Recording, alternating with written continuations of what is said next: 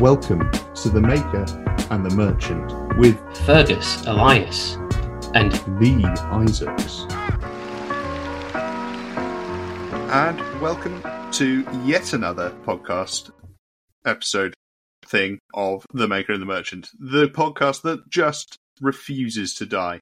Um, sadly, uh, one of our hosts has decided that he's had enough. Uh, Lee is not with us today. Um, he's back next week, uh, well, next fortnight.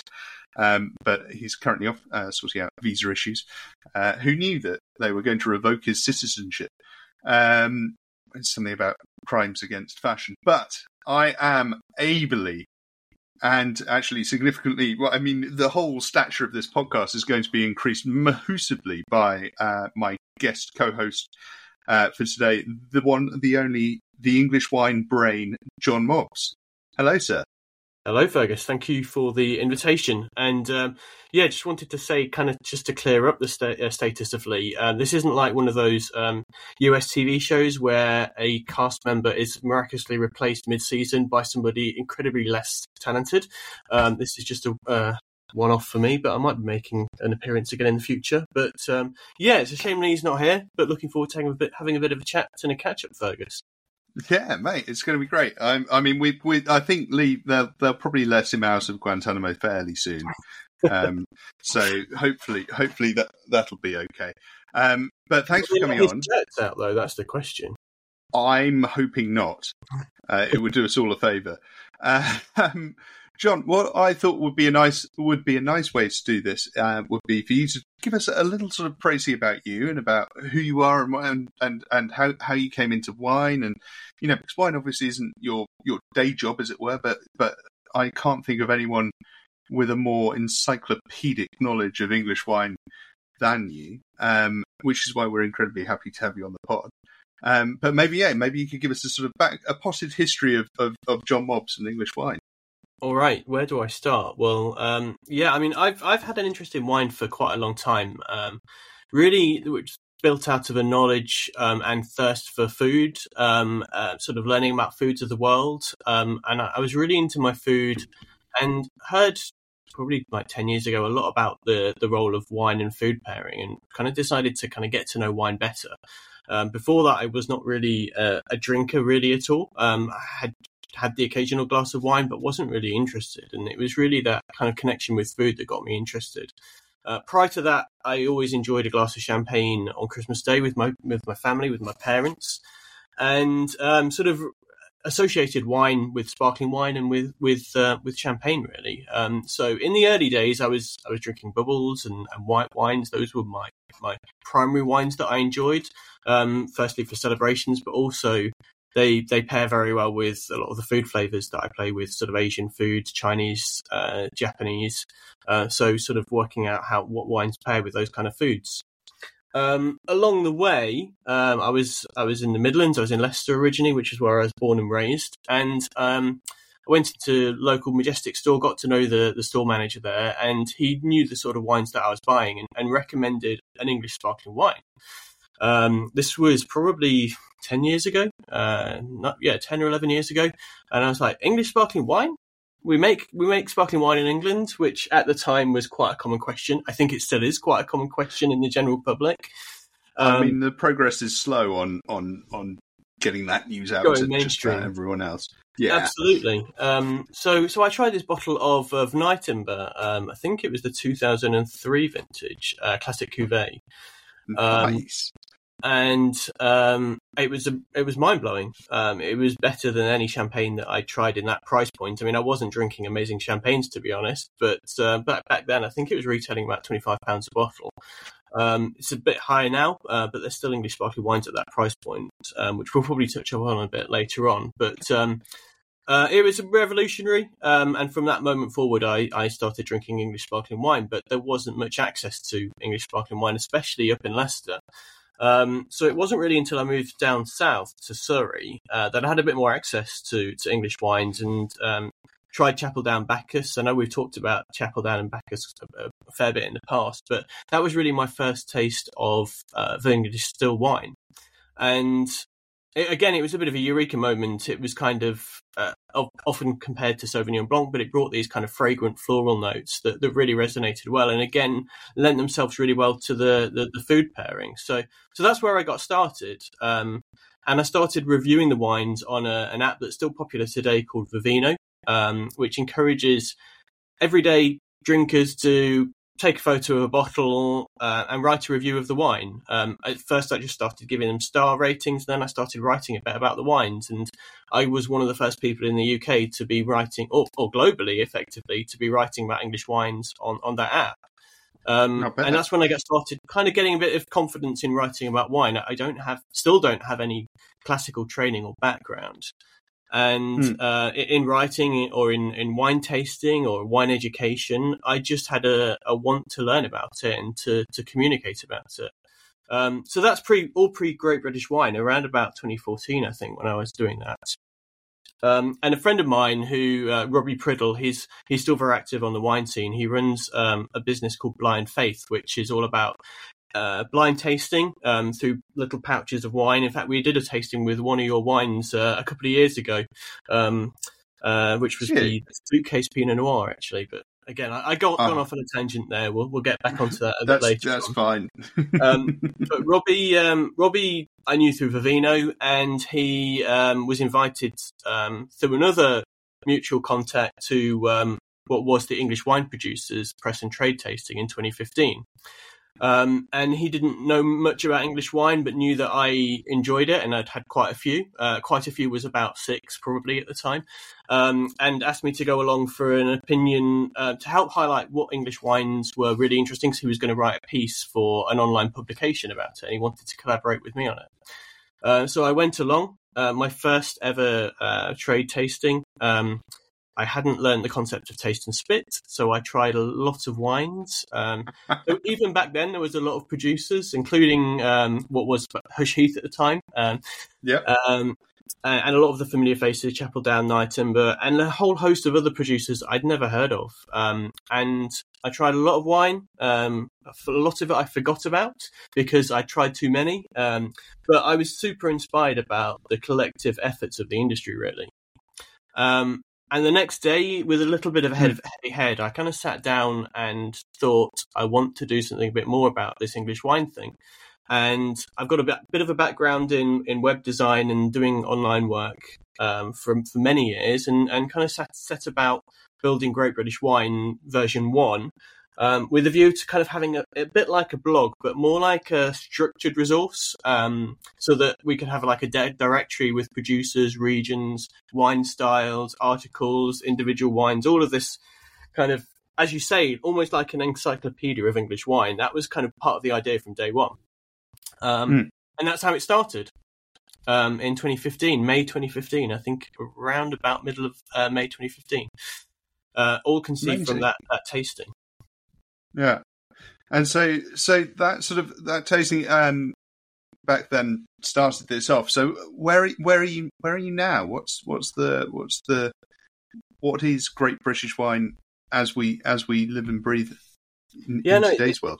It's been a real evolution. So um, a, a, lot of my early days were going and visiting producers, doing articles on producers and, and individual pieces in that regard, and along the way, life and work uh, and finding the balancing act has been quite a challenge, I would say. Um, so I've kind of looked at over the last couple of years of making Great British Wine more about collective pieces on the latest wines and latest styles of wines, uh, new vintages, new producers, and kind of roundup pieces where each month I look at um, either a style of English wine or just a collective um, batch of new releases that I found interesting. Um, also doing retrospective pieces, so looking at vertical tastings of English wine still and sparkling um, mm. and, and, offering kind of a perspective on the industry, how it's evolved over the time that I've been in it, really, looking at how the wines have matured, how the producers have matured, and how overall the industry has matured. So, kind of that's the direction I've been going in.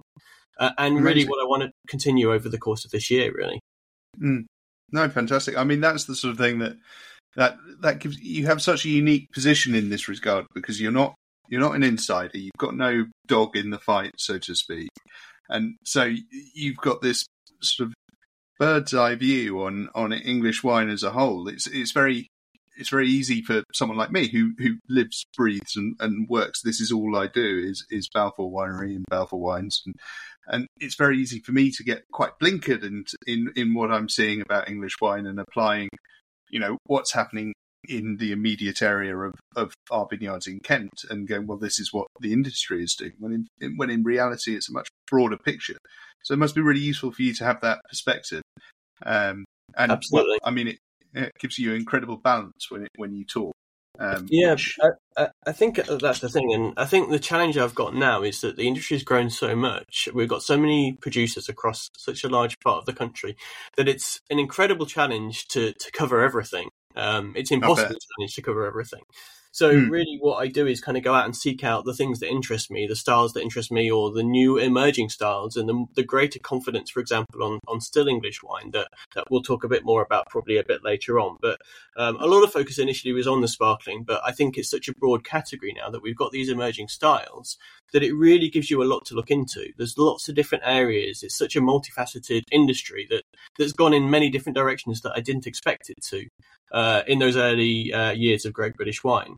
Um, but as you say, it's great to have that kind of really broad horizon to look at all the regions, all of the styles, and still try and approach it from a consumer perspective. I mean, I'm not trying to be a wine critic. That's kind of something I Mm. set out very early on because there's a lot of better qualified uh, people out there that can do that. But I, I try to stay grounded in a kind of commercially consumer minded approach. Sort of what are the wines that people will find appealing? What do they want to learn about them? Sort of the, the story of the people who made them or what makes those wines unique. Um, so exploring those avenues is, is really kind of fundamental to what I do at Great British Wine. Amazing. No, I think, and I think it's as a resource from a, from an English wine perspective, we're incredibly lucky to have you. I don't, I don't know, I don't think anyone writes in that way and looks at it, looks at the industry in that way um, at the moment, which makes you perfectly suited for what I'm going to call the State of the Nation um, address, which I'm going to ask you to give. So, you know, English wine, we're start of a new year, start of a new vintage. Um, 2023 is now gone, and we can we can move on. Um, where is English wine? Um, it's a really good question. Um, it's it's a very interesting time for English wine. I think based on the information for the WineGB uh, released end of last year, on uh, sort of the volume produced last year, uh, there's a lot of English wine that's potentially coming to market over the next few years.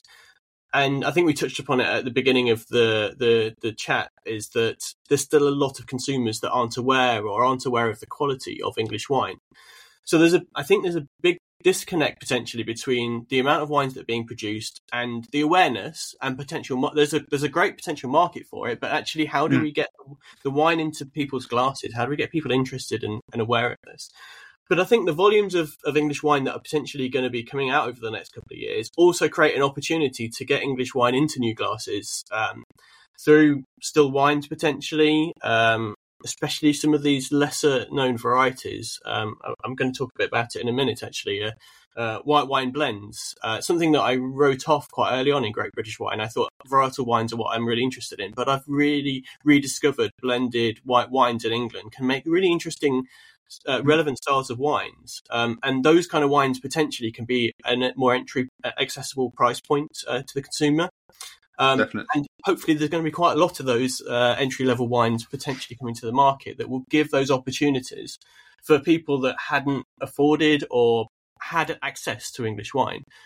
The double edged sword is that that brings a, a more of a competitive price point for English wine as a whole, and does it cheapen the the the uh, sort of aspirations of producers that are punching up with with more prestigious bottles and more significant premium price points. So um, I, I really think there's actual there's a, a position for each of those styles of wines and those price points within the English wine market. And we've never really had the situation where we've we've been able to to have volume to to have wines at, at, at those kind of significantly lower price points. But it will really open up some some doors, I think, to to English wine.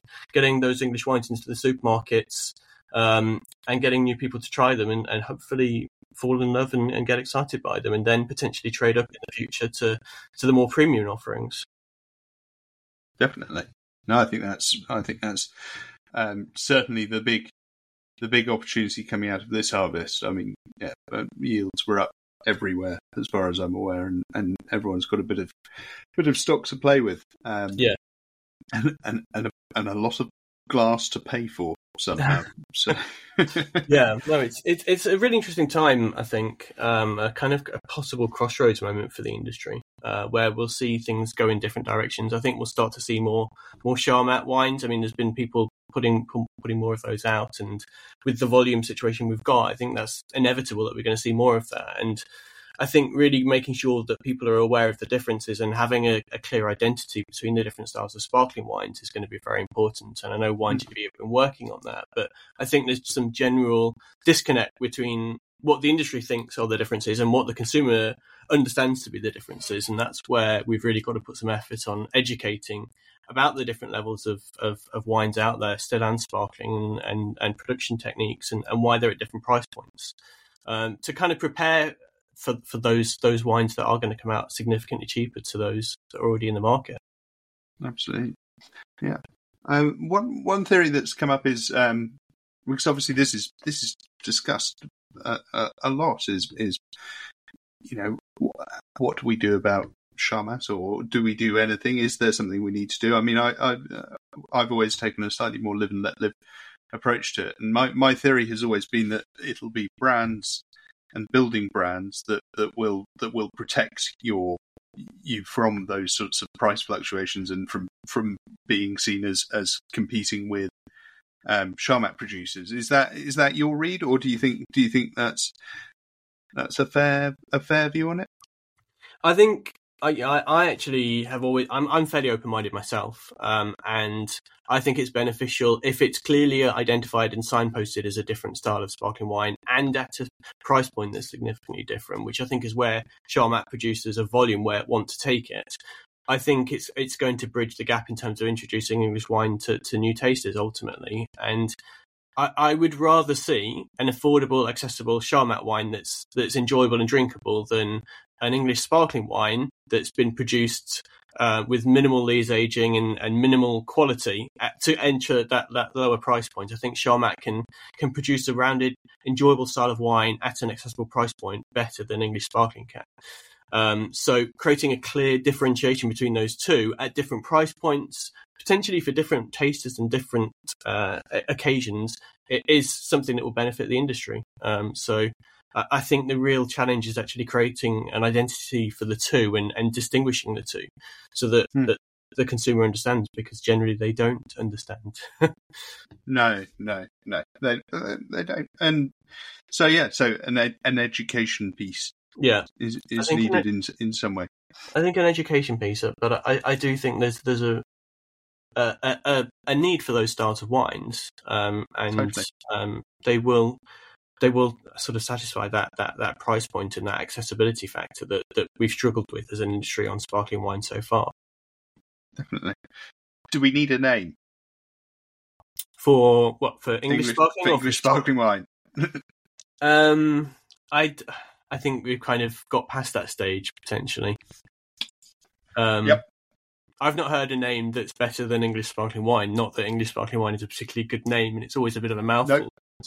It's it's very English. It says it does what it says on the tin effectively. So um, yeah, I, I've not heard a better suggestion. no, I, I, I'm I'm pleased to hear it. I'm I'm just going through the holy cows of English wine at the moment and just making sure I've cleared cleared cleared all things so that it's all nice and so when someone needs a reference on should we really have another debate on what to call English sparkling wine, they'll know. John Mobbs says no. I'm surprised we've not had one of those debates for a while. Uh, there was a time when every year there would be an annual debate or somebody's organised a discussion on what should we Yeah. call English sparkling wine, uh, and it has disappeared for quite a while, despite all of the talks about Charmat and everything else going on. But uh, Yeah, it's almost as if people have just focused on you know making wine. making good wine, Yeah, just keep just keep the quality up. Uh, pints, yes or no? Um, in, I'm indifferent to the idea, to be honest. Um, I'm I'm I'm I'm totally with you. It's shades of grey, isn't it? yeah, it's it's great to have another format out there, whether it's a, an Sure. imperial pint or another type of pint, who knows? But um, I think the fact that it can be done is great, uh, but I don't think there's enough want for it to really take off. So I don't think it's a significant moment for the industry ultimately. Uh, but I think consumer choice, increased consumer choice, is always a good thing. Thoughts on Seyval? Seyval. Um, good question. I'm going to pour a glass of a wine, a Seyval white um, blend. Um, Oh, Seyval. Blanc. Oh, this was this was unintended. I hadn't I hadn't expected that. Yeah. Um, so yeah, I've just poured a glass. I'm showing it on camera, but people, the, the, the I listeners can't Do this all the time. Um, it is uh, Dalwood Vineyards, um, Madeleine, Solar, Madeleine Angevine, uh, Solaris Seyval Blanc blend. I'm a big fan of this Nice. wine. Um, it does some really Yeah. interesting things with those grapes. But Seyval Blanc is a grape I, I wrote off fairly early on because I had quite a lot of very average sparkling wines and some even more average still wines made from Seyval Blanc, um, maybe eight Hmm. or nine years ago. Um, it's coming back in ways that I think people are doing great things on the blending side in white wines with it. But um, Breaky Bottom, Peter Hall, absolute legend, has done some amazing things with Seyval Blanc over the years. Um, that yeah, really have made sort of top quality aged um, traditional method Seyval Blanc sparkling wines. But also, there's people doing interesting things in the young style with Seyval Blanc now. I think it's kind of being used quite well as a blending component in, in sparkling wines. Um, Albury Vineyard, local to me, do do an interesting blend with Chardonnay for their Blanc de Blanc. Very different to Nice. every other Blanc de Blanc. Um, but blended in a sparkling wine, it, it can make quite an interesting kind of driving high acidity, but then with some floral elements and blended with Chardonnay and bringing in the roundness of the fruit. It, it, it feels like quite a versatile grape, more versatile than I expected it to be in the first place. So uh, I think there's a place for it, um, and Yeah. I, I think blending is that is that place. Um, it brings a lot to this particular white blend that I'm drinking. It brings a real freshness and acidity that counters and balances to the more ripe Solaris and floral notes of the Madeleine Angevine. Um, so I think it works really well. Um, I, I Hmm. probably haven't had that many single variety uh, still or sparkling wines outside of the ones that I mentioned uh, that that really captivated me. But I think as a reliable blending component, it works really well. That's. I think that's um, fair. I mean, my views are slightly more nuanced than my father's, who I think is quoted pretty much everywhere as saying that Seyval tastes like potatoes and is barely a grape. Um, Yeah. That Uh, might have ha- informed my original perspective on Seyval in my early days when I was a bit more influenced by uh, what I read. But I know, I know your dad's not a big fan. No, no, he's not. I- and well, I mean, I grew up in the same house as him, so obviously, the I have the same prejudices about the variety. But I can I have seen Dalwood is is a prime example. Actually, it's a, that's a great wine to pull out when when someone says "say Val poo poo," um, because it, it it does work. It it is it is a genuinely good wine that's well made, um, and I can't really fault it. Um, thankfully, I don't with very much Seyval though, so I'm quite relieved. I think it's one of those things that producers that have got it and have learned what to do with it ha- have really em- embraced the, the what it brings, to, particularly to a blend. I think it's just it's just something. There's a character that it's got, like a kind of sherbet lemon. Um, but then when it gets a bit riper and a bit more mature in sparkling wines, you get this lemon curd kind of quality that comes through on Peter Hall's wines and on one or two sparkling wines I've had that have had a bit more lees aging. Um, so I, I, I do find it an interesting grape. Um, but as I say, I think it, work, it works best in blends generally. I think that, I think that's a fair, a fair reflection. Um, so you're tasting you're tasting Dalwood now. Um, what would you say? What's what have you been tasting lately? And it's okay. You don't need to talk about how great all the Balfour wines are. I'm, I, in fact, I'm going to ban you because I can see that there's a huge collection of Balfour wines behind John's head.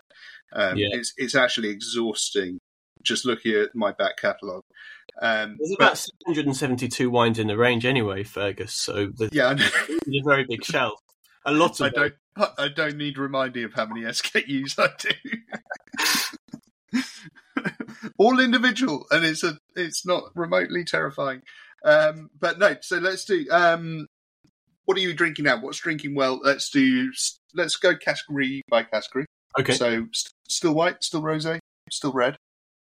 and then sparkling, and then we'll do prestige sparkling as well because that's that's always fun. You've got those you've got those really high end wines there with the very high end price points. Be interesting to hear your thoughts. But let's start with still whites. Still whites. I think for me, the two most exciting categories are Chardonnay and Bacchus. Um, two quite mm-hmm. contrasting categories.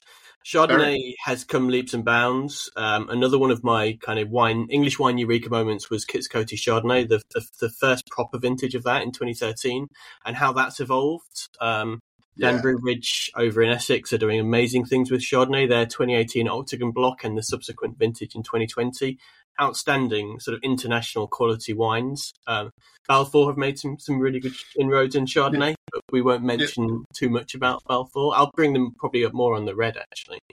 Um, That's fine. My ego is more than big enough. Generally, Chardonnay is, is is really exciting. It's my it's my favourite grape variety anyway. So that we do now that we're doing amazing Blanc de Blanc in sparkling, but they're also still Chardonnays of a variety of styles, from the richer, more exuberant uh, wines being made over in Essex to the fresher, crisper, almost Chablis esque uh, style that that's being made in Kent at the moment. Um, I think that's really exciting. Uh, really glad to see the progress Chardonnay has, Chardonnay has made in England. Um, Bacchus has been there for, for the, from the very beginning for me, and it was very samey in the early days. A lot of elderflower and lime, uh, sort of Sauvignon Blanc uh, styled wines, a little bit one dimensional. Um, mm-hmm. But as producers have learned what to do with Bacchus, it's got more and more diverse. That we've got oak styles, we've got amphora age styles, we've got uh, orange styles. It's such a diverse uh, category of wines Bacchus now uh, that it's super exciting, and it's something that I'm planning to revisit and explore over the course of the coming months. And I'm going to resurrect an idea I had in the early days of Great British Wine, which is sort of varietal spotlights. Um, and I'm going to have mm. a, a deep dive into Bacchus as a whole, looking at what is what's typical for English Bacchus? What are the best examples? But what are those other styles? What are people doing differently with yeasts or with production techniques or uh, ice wine style, for example, over in, in Hattingley Valley there uh, in Hattingley in Theiss. Uh, so I'm really excited to get back stuck into Bacchus. I think there's a lot of naysayers still for Bacchus, but try the very best examples, and there's some really, really exciting wines uh, coming from from Bacchus in England. Absolutely. I mean, one of probably one of the most widely sold wines in, in England is is yeah. that Chapel Down Bacchus. You know, that probably I don't uh, other than their Flint Dry, I don't know of another wine that will be selling more more Absolutely. bottles than that. I, am sure I heard that they were producing over 200,000 bottles annually of that Chapel Down entry level Bacchus, which is amazing. Yep, I hear it's quite a lot too. Yeah, I've lost significantly higher since then. Um, but uh, and it, and that, that the quality of that wine, I mean, that was more of my, that was one of my first touch points for English wine, and and that wine's got better and better, and is a great starting point for people that want to get into English wine. Um, but then there's so much out there to kind of trade up and, and go and explore to see what, what else you can do with the grape. So yeah, really excited about about Chardonnay and Bacchus in particular. But you can't rule out things like Pinot Gris. Uh, I've got a, a, Pinot Gris that you mentioned uh, earlier that I'll talk a bit more about. Um, but there's Pinot Gris, Pinot Blanc, um, and then Solaris, Madeleine Angevine. There's so many different grape varieties that people are doing really interesting things with. Um, that I, I just love the the variety that's out there. Yeah, I, I think that's actually a very valid point. You know, the the sort of Germanic varieties beyond Bacchus, the Germanic varieties had sort of taken a bit of a back seat in recent years, but they appear to be on a bit of a resurgence. You know, you're yeah. seeing Solaris. I mean, I'm I'm making Ortega again, which is great. I love Ortega as a variety. I think it's brilliant. Um, Absolutely. But you've got you know Ortega, you've got Solaris, you've got Mad- Madang coming up again, and and Seyval's lurking still. God knows why. Um, It's sorry, great as a blending component. yeah, yeah. Sorry, I keep. I need to remind myself that it's good as a blending component. Um, and that sort of aromatic style of grape, you know, not just the Germans, but Pinot Blanc, um, Pinot Gris, Pinot Gris, you know, our team yeah. built built a fabulous reputation around around not only their sparkling wines, but actually their their Pinot Gris, which is one of the my favourite English stills at the moment. Um, and I think that's I think that's quite it's quite interesting, and I don't, I didn't really see it coming. I just you know, everyone was planting Chardonnay, everyone was planting Bacchus, and the and the sort of Champagne Triumpharis, and then occasionally you'd hear, oh, we planted some Cab Franc, or um, didn't some oh, someone's planted Pinotage somewhere, haven't they? Yeah, I Um, don't I don't know if it's still there, um, but I- yeah, it sounds a yeah. bit crazy. I mean, it doesn't work in South Africa, so God knows why you'd plant it here. um, but you know, it's it, it, they're not heritage varieties because English wine is too young to have heritage varieties. But it's quite interesting to see that diversity coming back when it looked like it was all going. It was almost one way traffic towards traditional method. Bit of Chardonnay, bit of Pinot Noir, and a rosé of bits. Um, it's been, I think it's, I think it's quite interesting and quite heartening. You Yeah. know, I think, I think you know, England and Englishness, we're idiosyncratic as a nation, and I think if we were all polished and perfect and just doing, just doing Burgundy and Champagne, it'd be a bit dull. It would be, yeah, Yeah. absolutely. I think it's, it's as I say, it's great to see that level of variety that's out there, and, and people rediscovering varieties that that have been here for a while, um, Mm. and that maybe we didn't have the expertise in the past to really extract what what's what the potential of those grapes and varieties. And now people are doing new things and applying new techniques and and new experience and knowledge to to, to those grapes and um, especially some of those that have got sort of the the older vines, like some of the old vine Bacchus. I think New Hall have Mm. got some of the oldest Bacchus vines in the country over in Essex, and they're focusing on getting the fruit from those vines to put into their their, their kind of signature flagship Bacchus. Um, Yeah. And it brings a, a quite a tropical roundness to the to the to the wine, um, which is really interesting. Definitely. Um, so those older vines shouldn't be written off and, and ruled out. There's some really interesting things that can come from them.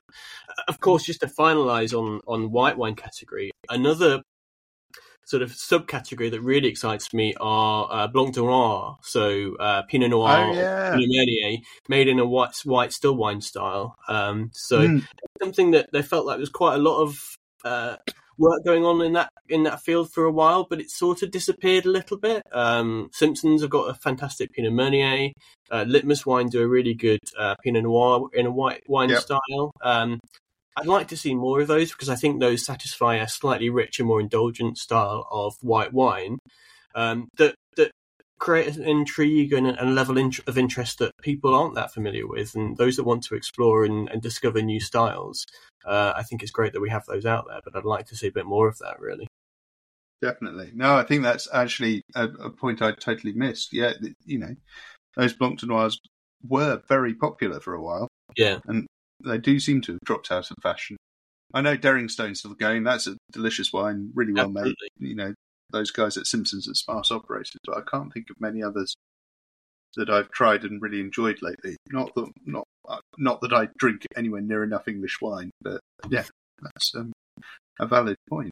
Yeah, Interesting. Okay, rosé.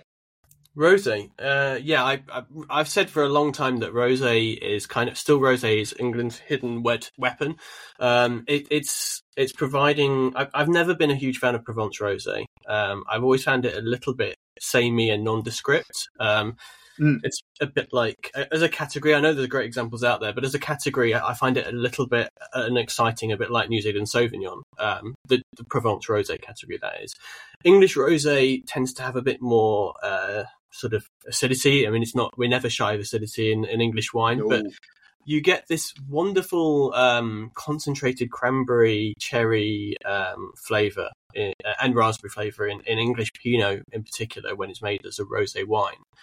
That that's really unlike a lot of rosés I've tried from around the world. It's not uh, it's not insipid and watery, and it's not sweet and uh, cloying. It's just got this wonderful freshness and perfumed uh, red fruit character um, that I find in the uh, late spring and early summer, or throughout summer, to be honest.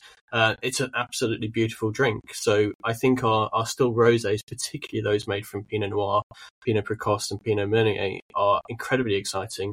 Um, and they've gone on. We've got a few cult cult rosé wines now, like the Albury Silent Pool, the the Gusbourne um, Cherry Cherry Tree. Is it called? I can't remember the name. Cherry- it. Cherry Hill. I know the one you mean. Yeah. Cherry in the diamond style bottle uh, these days. So making them appealing and, and, and, stylish as well, I think, has really helped the rosé category. Um, Definitely. so great wines, but also kind of really well marketed products. Um, I think Mm. there's still an opportunity to really grow English still rosé. Um, but for me, it's really all about the Pinots. Um, ultimately, in in the rosé wines, so that's what No, I I think really really works. Yeah. No, I mean we've we've recently the last two vintages transitioned our still rosé over to a more Pinot Meunier. Well, it's sixty percent Pinot Meunier in the last in the last iteration um, base, and I found I found that to be really thoroughly enjoyable. You get that fantastic, you, you get all that sort of nice red fruit that you were discussing, but then there's that this sort of Parma violet. Um, I can't quite can't quite define it, but it's it's it's very distinctly Meunier, and Rosé, there's that little yeah. bit of orange, and I, I I think it's fabulous. It works so well for rosé. Um, Yeah. I, I think we're seeing more producers put Meunier into the still rosé now, Mm. um, in significant proportion um, uh, in the blend, and it, it works really, really well. I think it it does No, bring that slight edge, a hint of savoury, that that kind of floral note that you mentioned, and just something a bit different. Uh, it, it really works very well. Um, I'm actually sipping on on my second wine. Uh, second of only two. I haven't got like ten bottles signed up here. Um, it looks it- it- delicious. it, yeah, it, it looks like a rosé. So um, a bit. it is. It's a Pinot Gris, um, skin contact Pinot Gris that was aged in Amphora. Nice. Um, it's part of Flint Vineyard, um, their Ven Club. Um, they have like a, a membership club where they have uh, members get two cases a year, and they get some really unique experimental wines that the, the winemaking team led by Ben uh, sort of make some really interesting, nuanced, different wines every year. And um, they sent me over one of these to try, and it's absolutely delicious. It's it's kind of it, it Uh, feels very much like a rosé. It's sort of somewhere in between an orange wine and a rosé wine. It's got a real texture and grip to it. And I was trying to think what it reminded me of, um, and it reminded me a little bit of the Vina Tondonia rosé, uh, which I think I compared Wow. one of your wines to previously. Um, in that it's got I this mean- element and this kind of real kind of textural grip to it that you Hmm. don't find very often in English wine. No, I mean Vinaton to to to hear Tondonia in the same sentence as any English wine is is an exciting. It's very Yeah. exciting. It's, Um, it's it's a wine of that level of texture and and Mm. uh, intrigue. I think um, was it's uh, really Mar- exciting. Mary Rose was the the one. Mary were Rose, thinking exactly, because you used Rioja yeasts for that. Rioja yeast Um, yeah, and barrel, and yeah, just really nice Pinot Noir, um, which helps. Um, but I- Ben Club and Flint, I think that I, I was lucky enough. When was it? It would have been oh, 22. We Beth and I went up and did Suffolk for a, for a long weekend, and we were, we popped in at Flint and met the and it was my first ever meeting with the great Dan Kirby. Um, absolutely.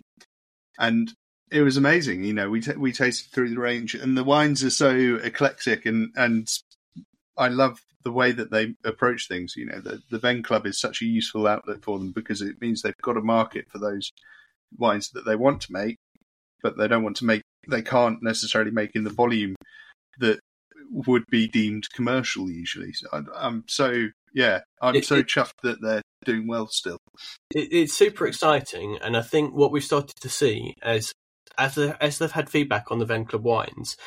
Uh, the, the Bacchus Fume, for example, I think for was one of their best wines, and it's come out to the Ven Club members exclusive and become a mainstream release for them um, Hmm. last year. And it sold. I mean, they they produced a lot more than they had previously, but it sold out very quickly.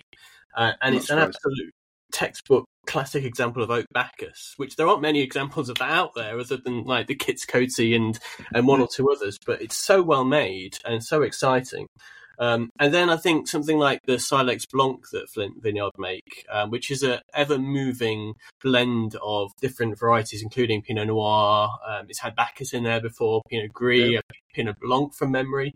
The latest vintage, the 2022 vintage, feels a little bit more in that experimental style. There's more texture coming through. It's less less straight laced and got lots of nuance to it. And I think we're starting to see that kind of interesting.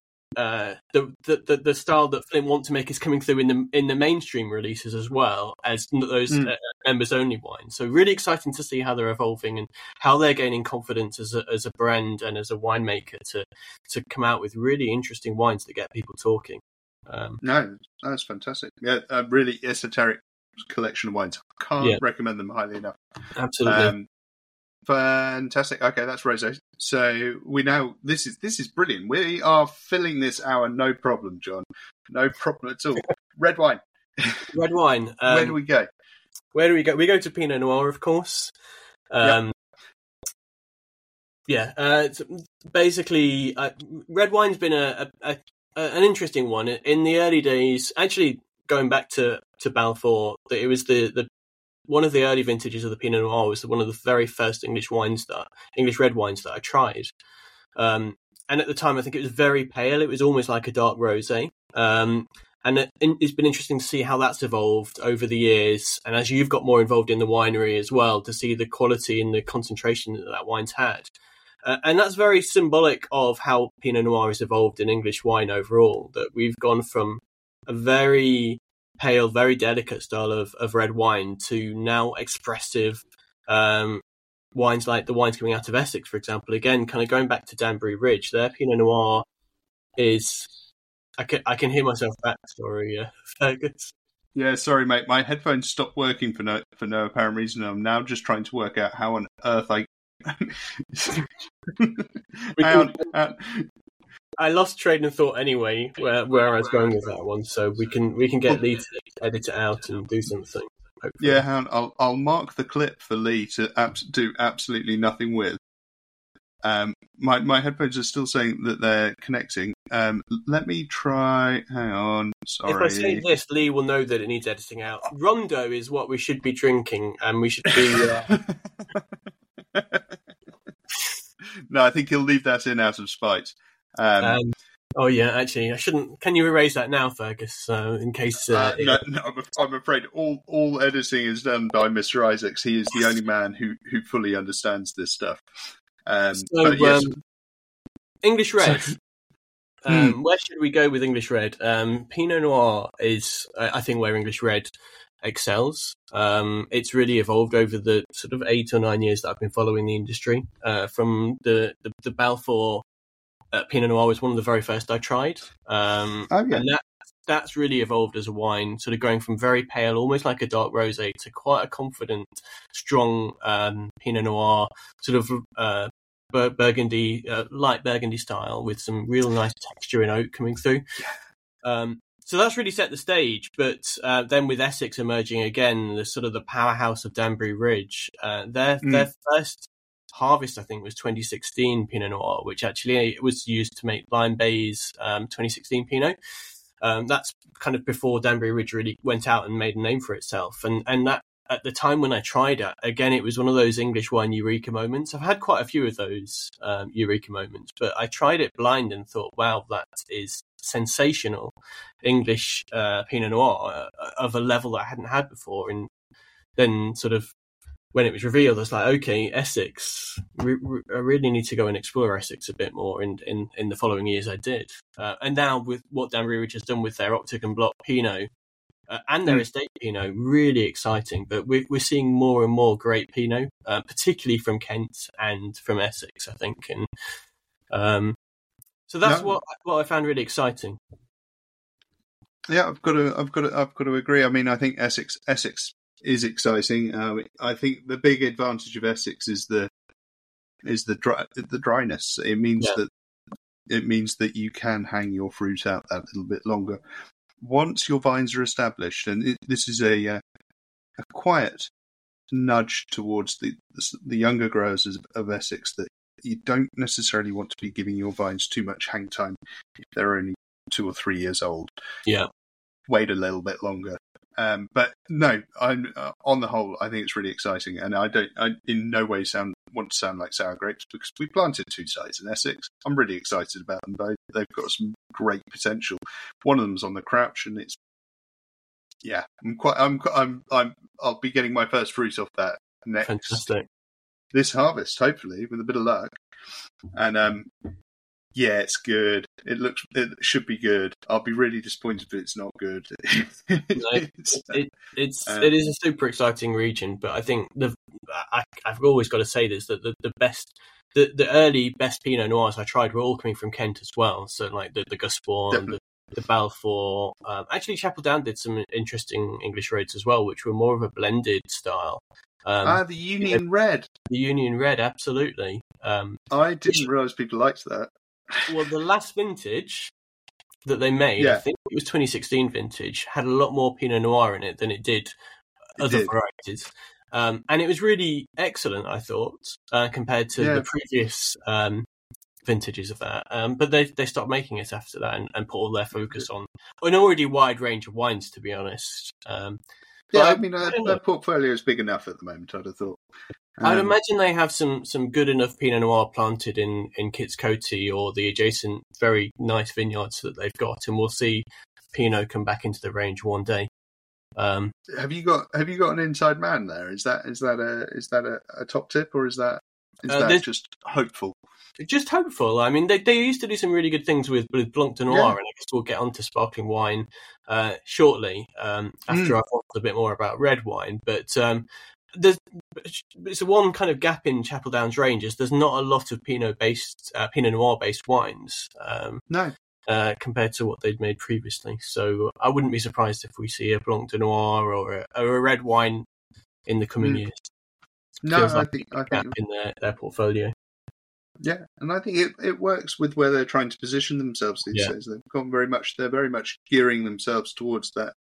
Um, you know, the higher price point, the more premium end of the market than than maybe they were, and you know, Pinot and Blanc de Noir both fit in that category quite Yeah. nicely. Um, Yeah, absolutely. I was going to say Divico. I was going to mention Divico. Um, Oh, it's yeah. the talked about, but very hard to get your hands on uh, grape or wine in England. But um, I've heard a lot of positivity about it, and I, I only tried one 100% Divico that was made in very small volumes and quite cost Mm. prohibitive. Uh, but I did try uh, a very interesting wine um, just before the uh, end of the year uh, from Kent, which was a Divico um, Pinot Noir blend. I think 50 50 Oh, yeah. blend um, from um, from it's called it's called Oast House Estate Red Reserve. Um, it's a delicious red wine. Um, yeah, ab- ser- seriously, it's got this real richness and, and, and luxurious kind of quality that I think the Divico brings with that really pretty English Pinot Noir uh, Mm. quality. Um, it was it's one of, probably the most impressive English red wine I tried last year. It really stood out and, and put them Oh, on, wow. on the map for me. Um, but I also think there's a lot of potential for, for Divico potentially just based on that one wine. I mean, it might just be that they Mm. kind of struck gold and done something really great with it, but uh, it does seem like a variety that comes up in conversation a fair bit, but you just can't get hold of the wines that, that have Divico in yet. Well, I mean, judging by the yield estimates on on Divico crops, I don't imagine it'll be long before you see quite a lot of it Yeah, in the market. Um, yeah, I'd be interested. I'd be interested to see how it goes longer term. I'm, I'm, I sit on the other side. I've, I've, I've it feels a bit Emperor's New Clothesy. to me. Okay. I think it's um, or no, a better, uh, more tail wagging the dog. Vineyard managers love Divico. Crops heavy. You get good colour, beautiful big red bunches. You spray it twice a year. Um, it gets really high sugars. A lot of people are on a scaled on a scaled um, contract, so the higher the sugar, the more the more money you get. Um, low input, easy to pick, easy to easy to easy to grow, easy to work with. Um, and then when it comes to the winery, you know, you get high alcohols, the acids aren't bad, color extractions ridiculous, but it does sit in that rondo bracket of color. It's purple, yeah. it's blue, it's blue red. It's it's not it's not red red. Um, Which is why you probably I'm- need to blend it with a bit of Pinot Noir. But the one thing I would say is that it doesn't have that rondo uh, overripe grapes trodden into muddy ground with uh, bitter stems. It's just, I hate rondo. I loathe Rondo. I, I, I, I- I don't. I, when I put Divico there, I don't necessarily mean that they are Yeah, of a. oh, I think I think Divico is a significantly nicer variety than Rondo. Um, I'm could not. Divico be the red equivalent of Bacchus, like the, Bacchus. the reliable. You can make uh, a good medium-bodied uh, English red every year potentially, Mm. um, and not have to have it at such a premium price point of Pinot Noir, and have create a different style ultimately, something that is an entry accessible level English red potentially, if Yeah, it's maybe that's- and, and repeatable. Yeah, no, I think that maybe that's that's probably the future for us. If if we're serious about red wine in this country and we're serious about doing it, you know, we can't do it all on the back of Pinot Noir, and we probably do need something to ease people in That's not Rondo. that's not Rondo or Regent. Mainly Rondo, though. Please, no more. Yeah, No. I've had some good. I've had some good Regents, and I, I've occasionally had a decent Rondo, but Have you? Once. Let's not talk about the man that tried to make one, Rondo white. That that that was just the most bizarre conversation I've ever had with a winemaker in my life. I've you- never you- heard of that one. That's new to me. Um, yeah, never never made it to the market. Weirdly, don't know why. Um, probably tastes like shit. Um, yeah, so uh, maybe that's it. I mean, for me, for me, I think I think Pinot Noir is the way, the truth, and the light for for Yeah. English red. Um, Divico's interesting, but I've yet to see anything that I'm.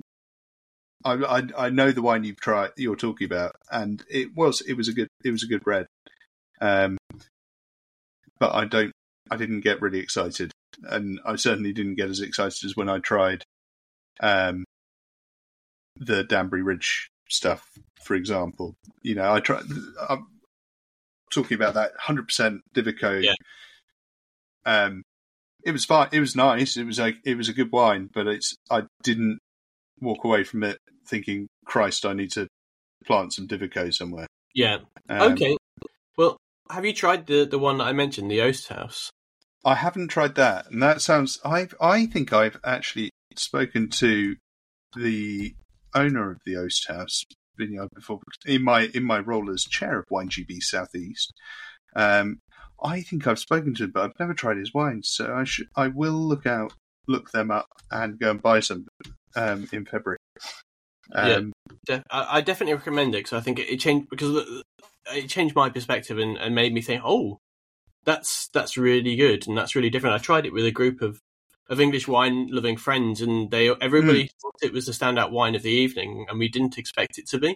Um, and that, that kind of caught my attention when a wine doesn't just appeal to me but other people as well. Um, yeah, yeah, it it put it on the map, and, and uh, before that, I was like, uh, well, yeah, I've heard about it, but I haven't tried Divico really, or hadn't tried Hmm. anything that excited me. But that one, that one really did.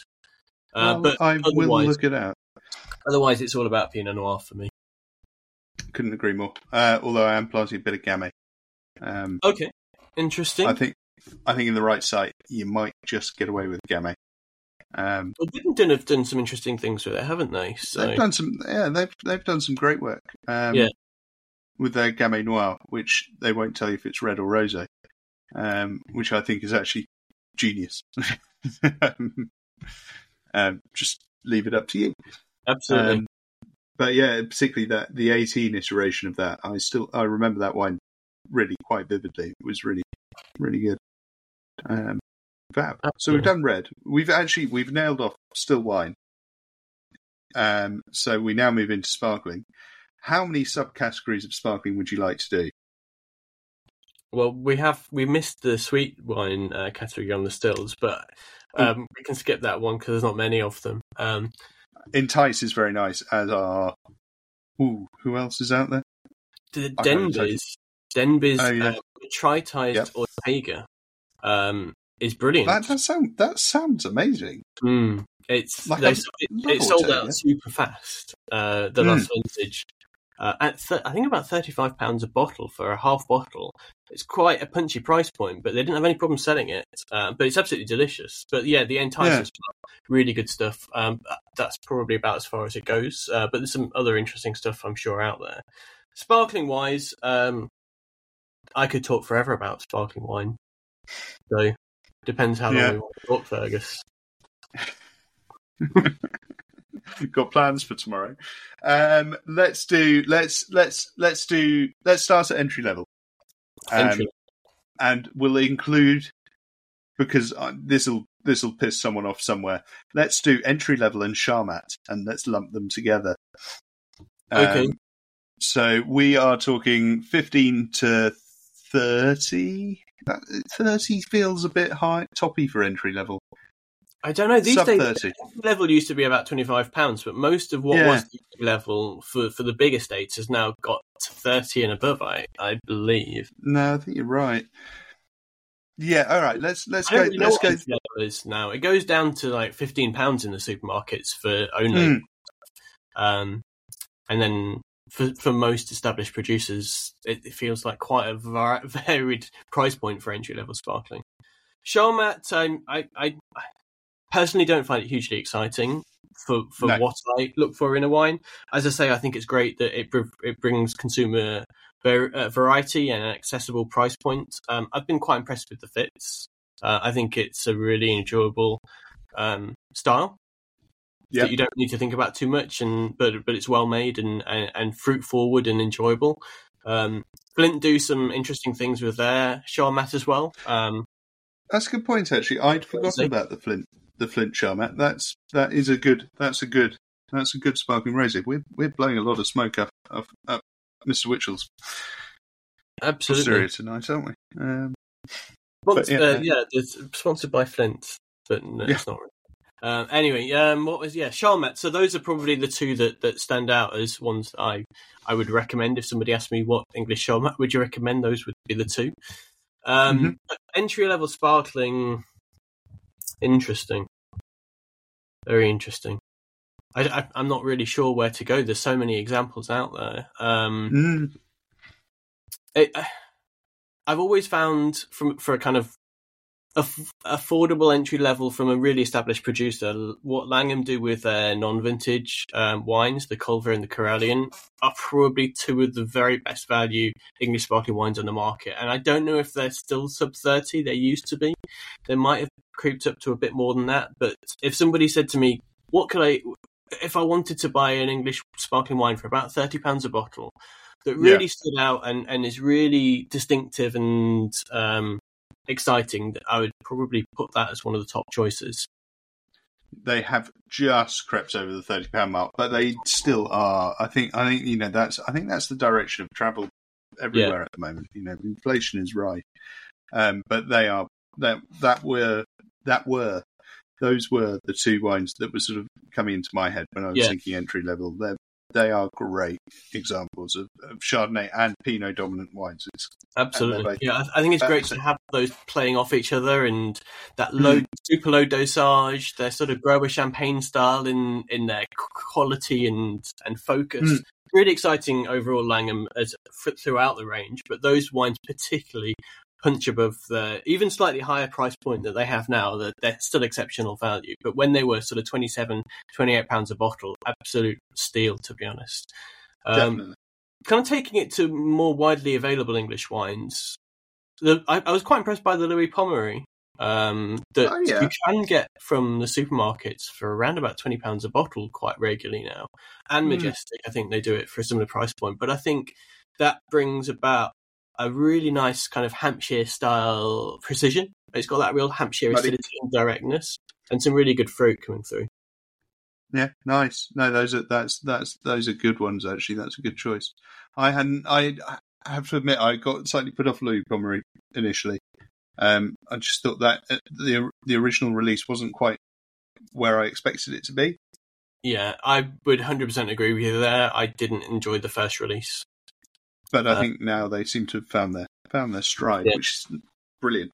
Um, Yeah, definitely. It was, a, it, was a slightly odd launch. It kind of got released via Ricardo through the back door with no fanfare. And then I tried the wine and went, okay, I kind of understand why they didn't really be, make a big fuss about it. It was kind of testing the waters, I think, that first release. But since they've kind of got more control and brought the expertise over and actually going to Hmm. the vineyards and seeing the approach that they're taking there, I think it's what they're, they're a name to watch and they'll undoubtedly do some really exciting things. Uh, but the quality and the progress they've made in that in that wine for the price point they're selling it at has been really good. I think. no, I agree. I, I I I enjoyed it a lot more second time around. Yeah, Um, so we've done we've done we've done entry level. We've done Charmat. Uh, let's do premium premium white. then, well, actually, no. Let's break it down. Let's do Blanc de Blanc, Blanc de Noir, Sparkling Rosé, and then we'll do Prestige. Okay. Blanc de Take Blanc. Blanc de Blanc is my favourite category, I think, of all because Mhm. it's just it's Blanc de Blanc. It's Chardonnay. It's my favourite grape, and in grape. England, it's the best grape. Absolutely. Um, I it's so age worthy as well. It's like going back to Nyetimber. When I tried Nyetimber's Blanc de Blanc, it was I think the first English Blanc de Blanc that I had. It was again like such a step up from the classic cuvee in terms of the, the focus and that driving acidity and the roundness of the maturity of the Chardonnay that it really stood out. And that, that same wine still excels today. I think it's probably my go-to wine in the Nyetimber range in that Nice. it's it's not that much more than the classic cuvee and the rosé, which are MV now, but it just it is immediate gratification. It's always got bottle age. It's such a great wine. Uh, without going to the prestige level tier price points, which things start to get into multiples of of, of Yeah. price at that stage. You're in dangerous territory then, aren't you?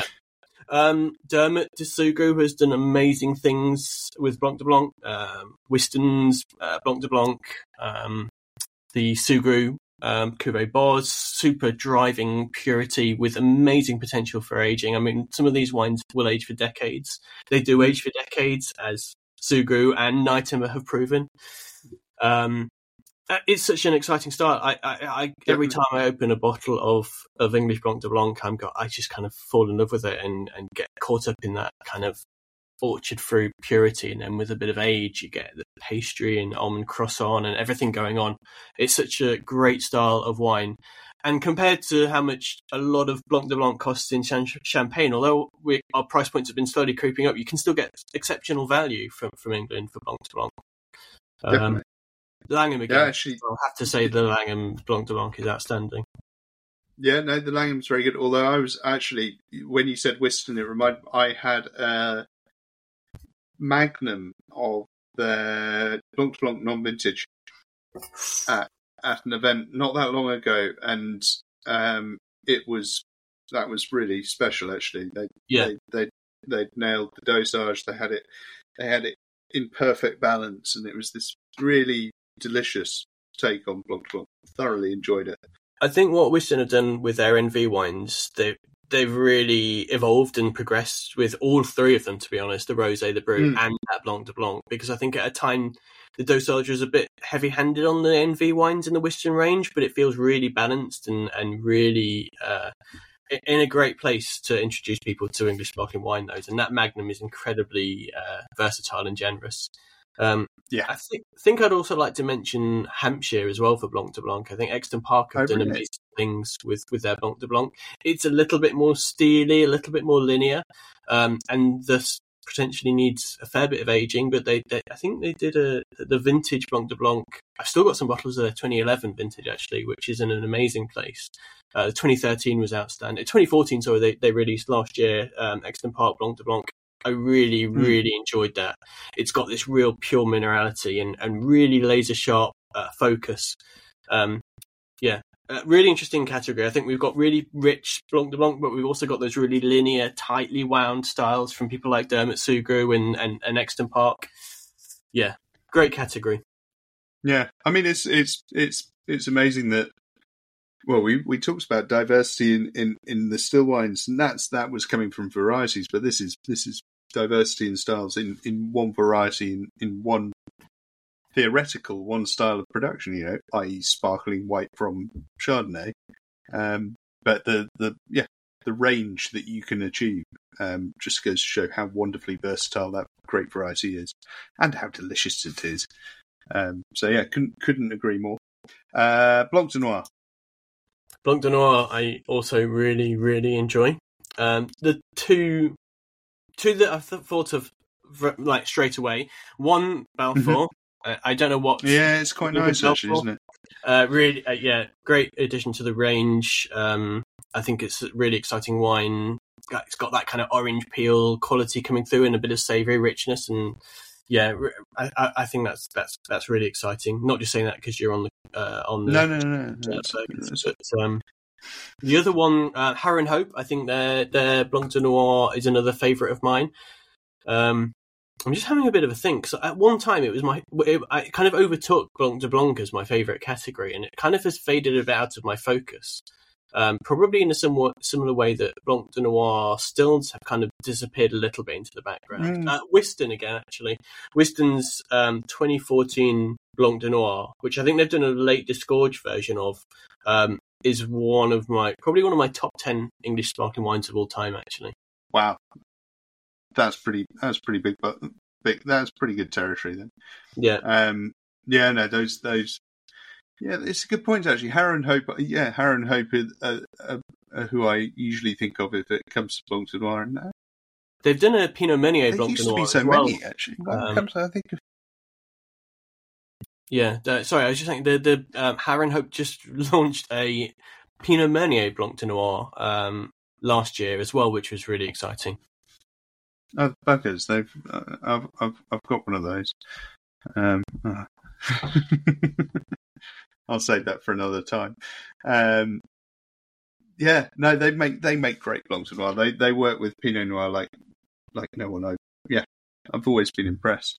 One Um, more, one more before we close off on Blanc de Noir on my side Mhm. was Denbies. Um, Oh, So- is this the Cubitt Cubitt Noir? Yeah. the Cubitt Blanc de Noir. Um, I think it.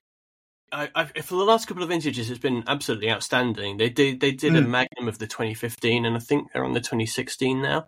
Uh, really, really exciting grown up style of sparkling wine from Denbies that will.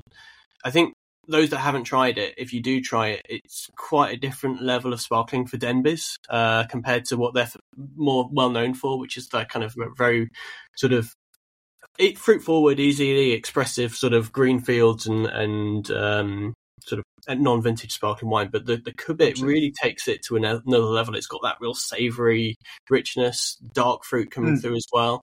Uh, I thought that was really exciting, and it continues to impress me as a, as a wine.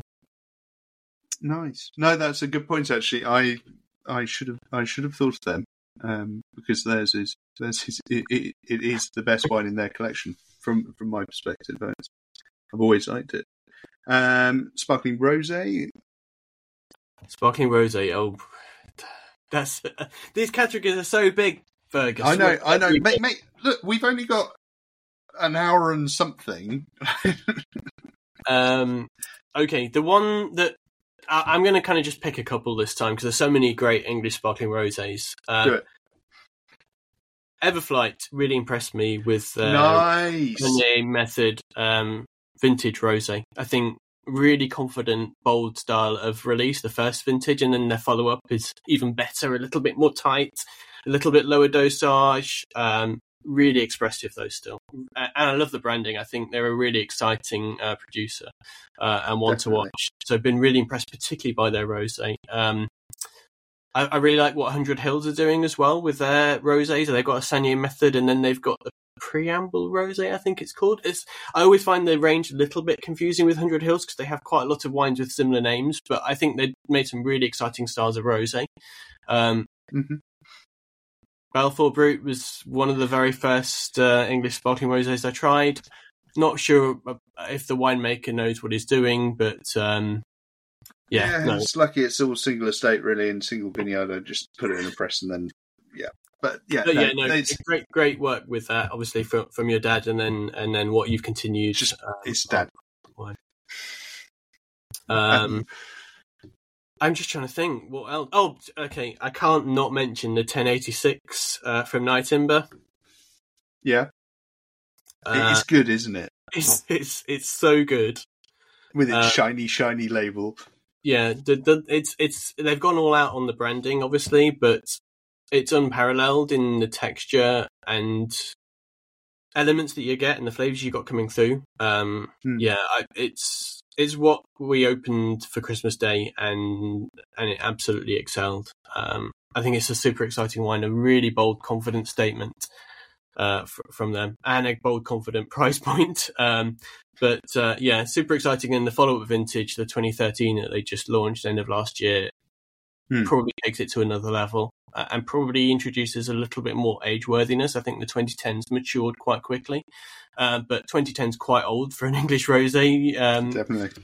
so uh, the fact that they just released the 2013 at 10 years age, it's it's quite a statement piece, I think.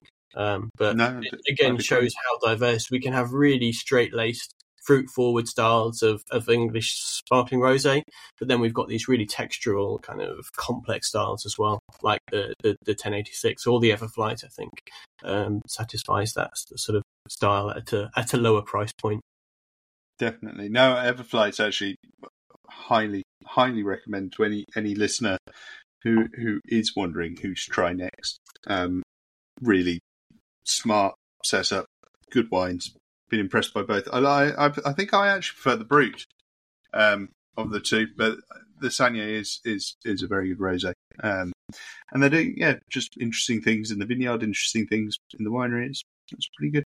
I, Pretty I have exciting. forgotten one very significant ro- uh, English sparkling rosé that's always been there for me as well, which is the Wiston, uh, the Wiston Oh, Vintage. Um, uh, the story goes that the first vintage of the Wiston Sparkling Rosé, made by Dermot, was a, a kind of an accidental thing. He never really set out to make a rosé, and then there was a lot of colour that came through from the, the pressing of the grapes, and then it eventually Mm. stayed in the wine, and that became the very first vintage of Wiston Vintage 2010, if I'm remembering the story correctly.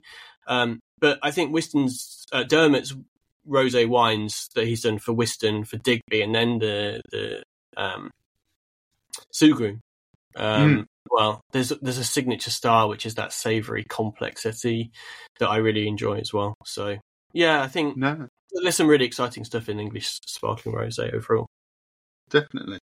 And then prestige, because I now this is a category that I Uh, yeah, have nothing in. I have no no uh, nothing. I I don't even come close to the prestige price points Well, nowadays. you've got the the the twenty. What was it? The the that you launched 2008 archive collection. 2008 archive collection. That's in prestige price point, right? Yeah, it was quite expensive. It is all gone though. There you go. It was too Not cheap. cur- it was too cheap and not currently in the range until Um, the next one. so yeah, I, I, one of the roses I mentioned was Prestige. So um, yeah, I, I, I think the Prestige category is really exciting, although quite significantly cost prohibitive to the majority of us. Um, but it, again, it shows that the category is reaching for new heights uh, and ambitious. a- And wanting to make wines that people can can put on the table alongside prestige champagnes, whether they stack up from a indulgence and richness level, I think the jury's still out on that. Uh, I think Sure. I, I did a few tastings fairly early on in Great British Wine on Prestige Cuvée, um, where I invited pe- lovers of champagne uh, and, and regular drinkers of Prestige Cuvée champagne to try some English sparkling wines. And we put a couple of champagnes in, including the Comte uh, Blanc, de, Blanc de Blanc, which is a personal favourite Oh, yeah. champagne of mine uh, from Taittinger. Um, and generally, the verdict was that they're well made, that the English prestige wines were well made, but they didn't have that weight and richness that you get, you, you associate with the prestige champagne. Hmm. Um, I think the category's evolved a lot since then. Um, and it's also got more and more ambitious with the price points where we've gone from uh, English prestige was £100, it's now 200 and I think there's one that's come to market at about 300 recently. Oh Um, god, yeah, I've just remembered who that. Yeah, Yeah. yeah. We'll which was an there. interesting move for for a Charmat producer. Um, Mm, for a twenty a twenty eighteen. Yeah. yeah, so I think I think- think, that, yeah. I think Dad Yeah. was. I think Dad was still there in twenty eighteen. I think. I think it might, it might. I can't remember if he left in eighteen or seventeen, but yeah, I'm not really. Sh- yeah, yeah. anyway, we won't we won't talk about that about that.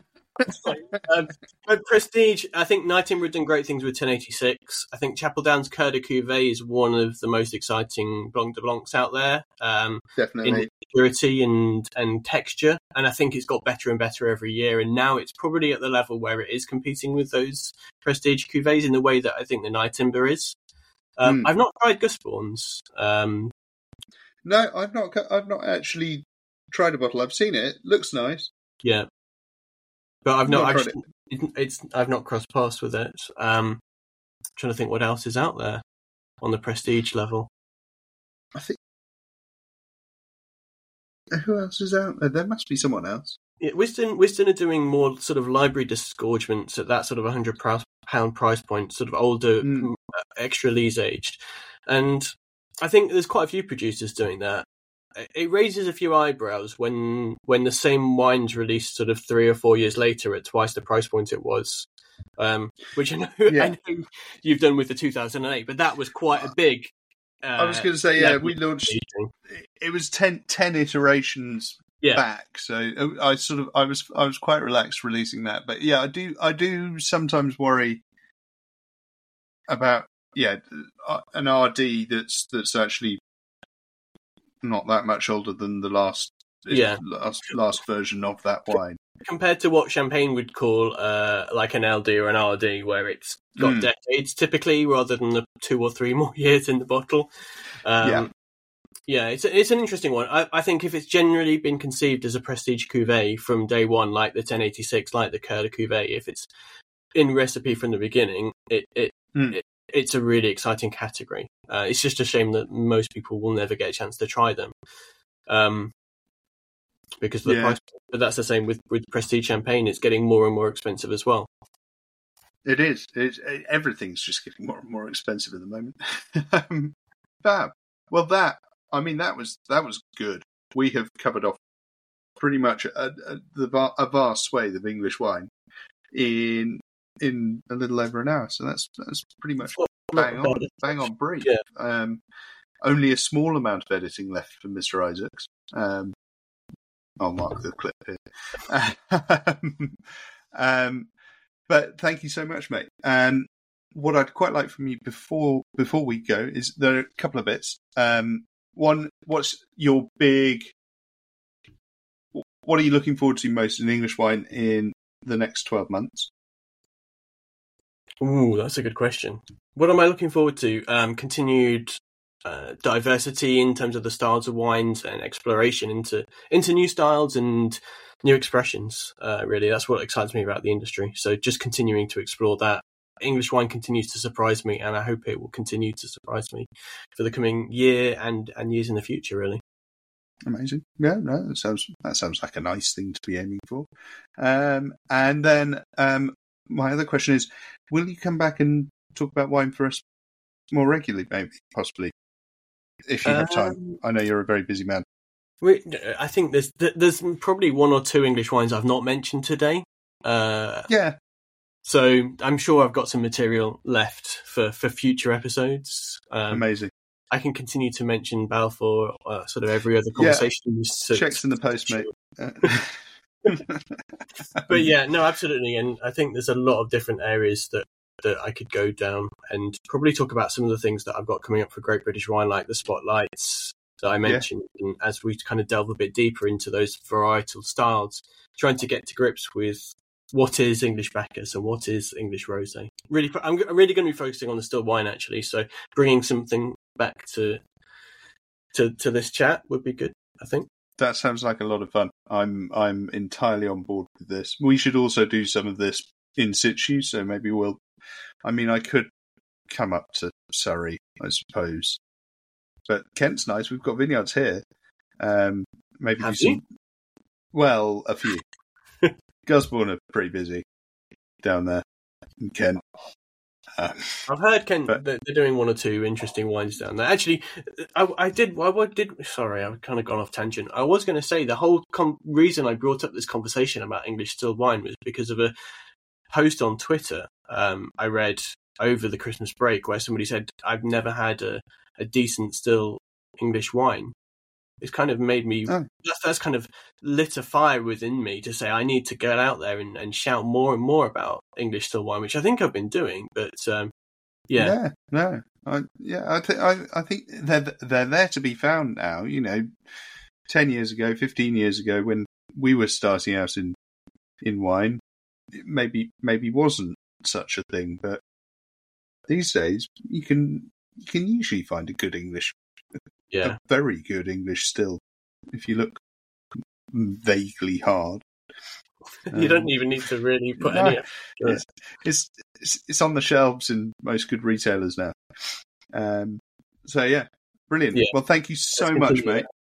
All right. Um, Hopefully, hopefully it's been a worthwhile conversation and not too self-indulgent. no, no, not at all. No, I think this is this is exactly what our listener wants. Um, we only have the one. It's my mother. Okay. Um, Is she the one that's listened sixty times to, to the last episode? absolutely. Uh, we're very grateful. She just she's got lots of phones. It's a bit like you know those factories you see in in um, on the news when they're like, oh, these are the people who give you all the likes on Instagram. Yeah, she's that. She's Maybe if you got a few more phones, this this could go viral, Fergus. I, I keep telling her to buy more, um, but but apparently RSI is starting to play out from from from selecting the episode and pressing play, um, and yeah. So um, frankly, I need need more family members. Um, irritatingly, they all have jobs. So does Mum. I don't know. I don't know how she fits it in, to be honest.